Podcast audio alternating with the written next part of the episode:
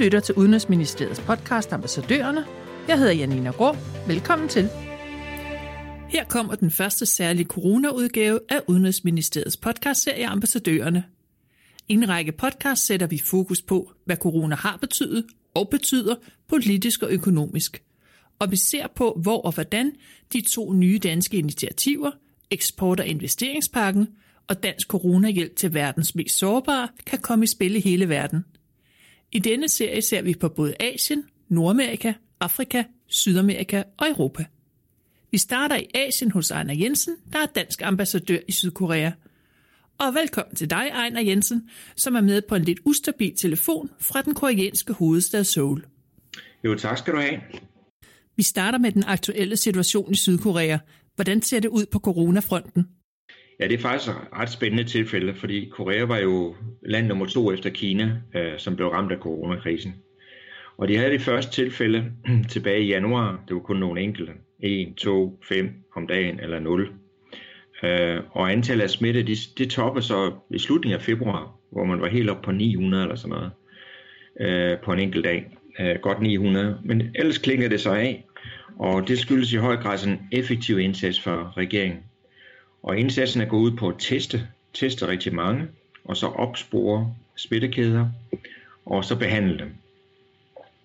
Og ser vi på det i dag, ja, så har Korea faktisk øh, 11.000 smittede.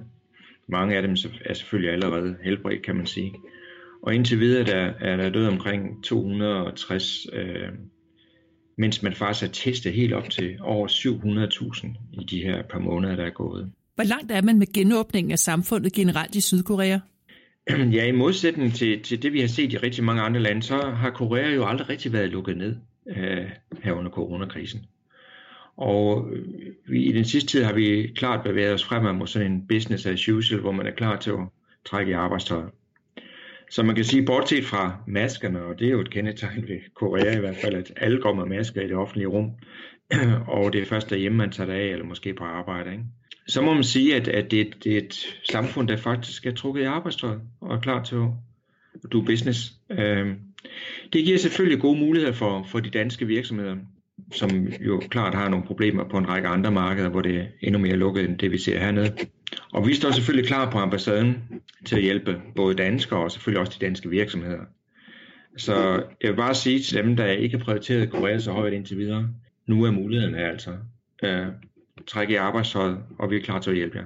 Skoler og universiteter, de har godt nok været lukket et stykke tid øh, og kørt med online, og universiteterne gør det stadigvæk, selvom mange skoler nu er genåbnet, ligesom vi ser hjemme i Danmark. Museer, kulturinstitutter, de har også været lukket, øh, ligesom bar har været lukket i en periode. Men øh, man har faktisk under hele krisen kunne gå på restaurant og handle i butikker, så øh, det er jo en forskel fra det, vi har set i mange andre lande i hvert fald.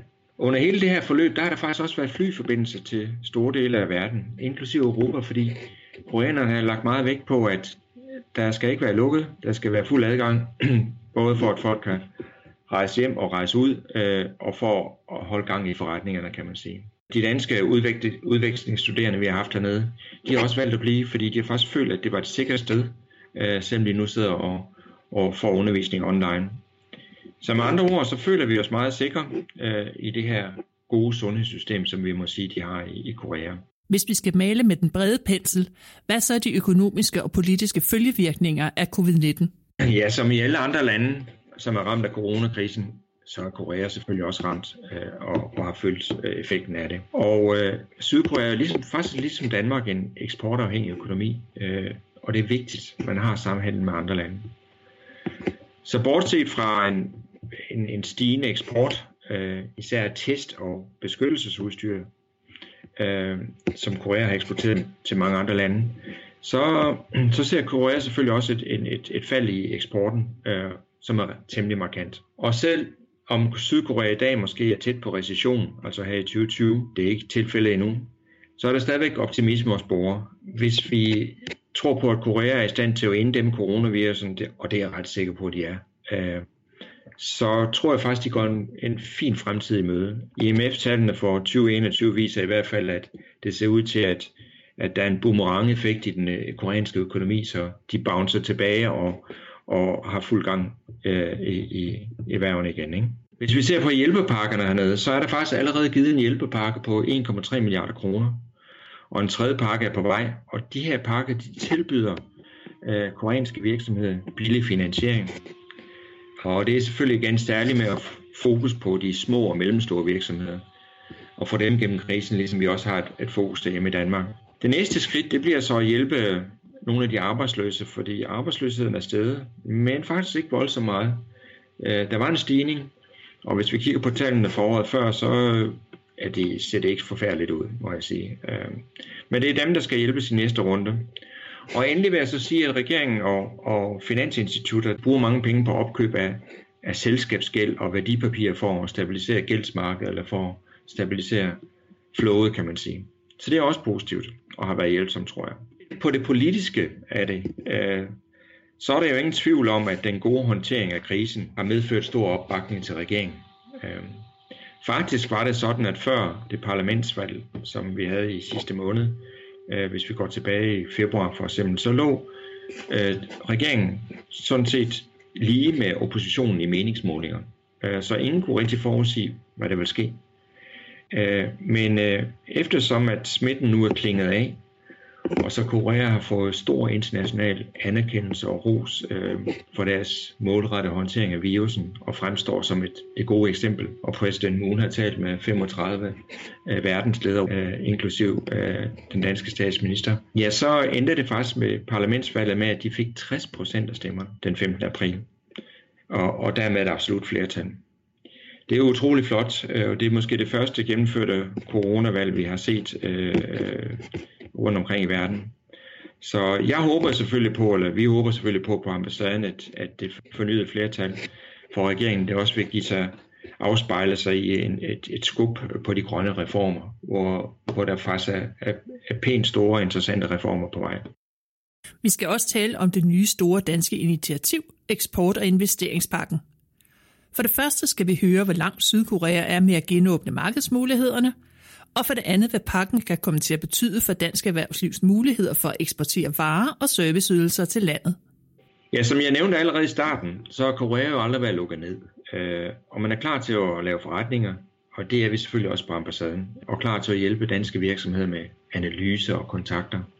Og det er især kontakterne, der kniver med i en tid, hvor hvor vi ikke kan rejse så meget. Så min forventning er helt klart, at, at den danske eksport- og investeringshjælpepakke vil få stor betydning for, for de danske virksomheder. Dem, som vælger at, at prøve det, jeg kan kun sige, at vi er klar til at hjælpe.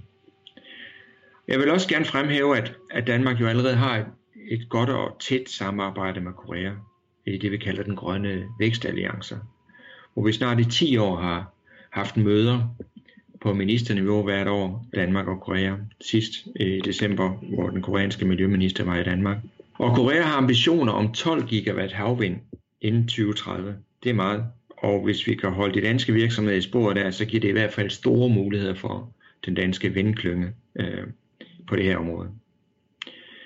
Under coronakrisen øh, har jeg også fortsat mine møder med borgmester i koreanske provinser. Og det har jeg gjort for at åbne dørene for, for danske vindmølleudviklere for eksempel. Ørsted og Copenhagen Infrastructure Partners, som jo laver havvindmølleparker.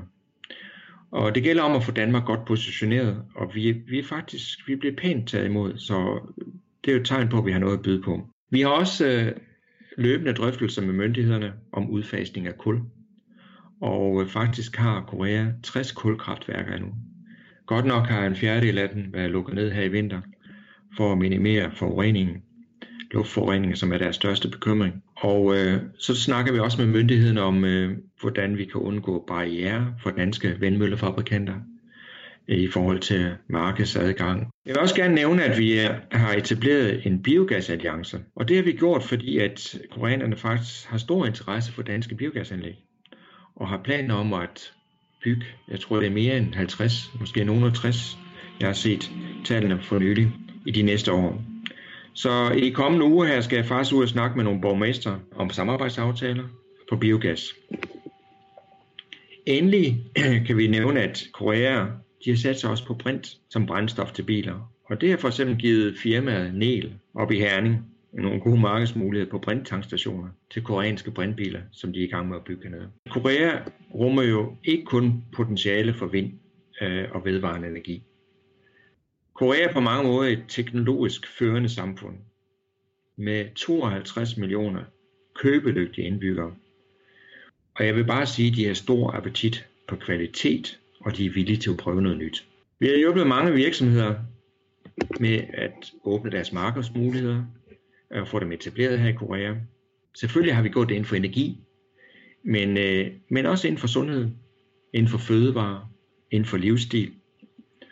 Øh, og med den nye danske eksport- og investeringspakke, ja, der ser vi da frem til, at endnu flere virksomheder får øjnene op for øh, det koreanske marked. Så er vi selvfølgelig klar til at hjælpe danske virksomheder, og vi, vi tror, der er nogen, og vi håber meget, at der er nogen, der vil benytte sig af de muligheder, fordi der er nogle store muligheder i Korea. I mange lande har vi jo set under coronakrisen, at, at folk kan få øjnene op for e-handel. Det er jo nærmest eksploderet. Øh, mange får leveret deres varer til døren. Og allerede før krisen øh, var 24 procent af fødevarene, de blev solgt hernede på nettet. Og, og, og nu er der jo rigtig mange andre varer, der er kommet godt i spil. Øh, det er der måske ikke så mange, der har set eller tænkt på endnu, men, men det er jo en mulighed. Øh, og en af de virksomheder, der har set ideen, det er Lego. Øh, de er kommet godt i gang. Men jeg tror rigtig mange andre kan komme godt i gang og, øh, og, og få fat i de koreanske online shopper. Så det er også noget, vi har tænkt på at fokusere på og hjælpe virksomhederne med.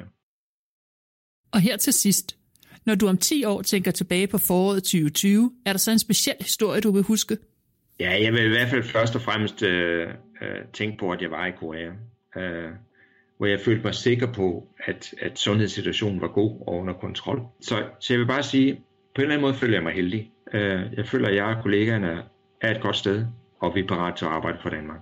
Det var slut på den første særlige udgave af Udenrigsministeriets podcastserie Ambassadørerne. Hvis du vil vide mere, kan du følge ambassadøren på Twitter og ambassaden på LinkedIn. Tak til ambassadør Ejner Jensen, og tak fordi du lyttede med.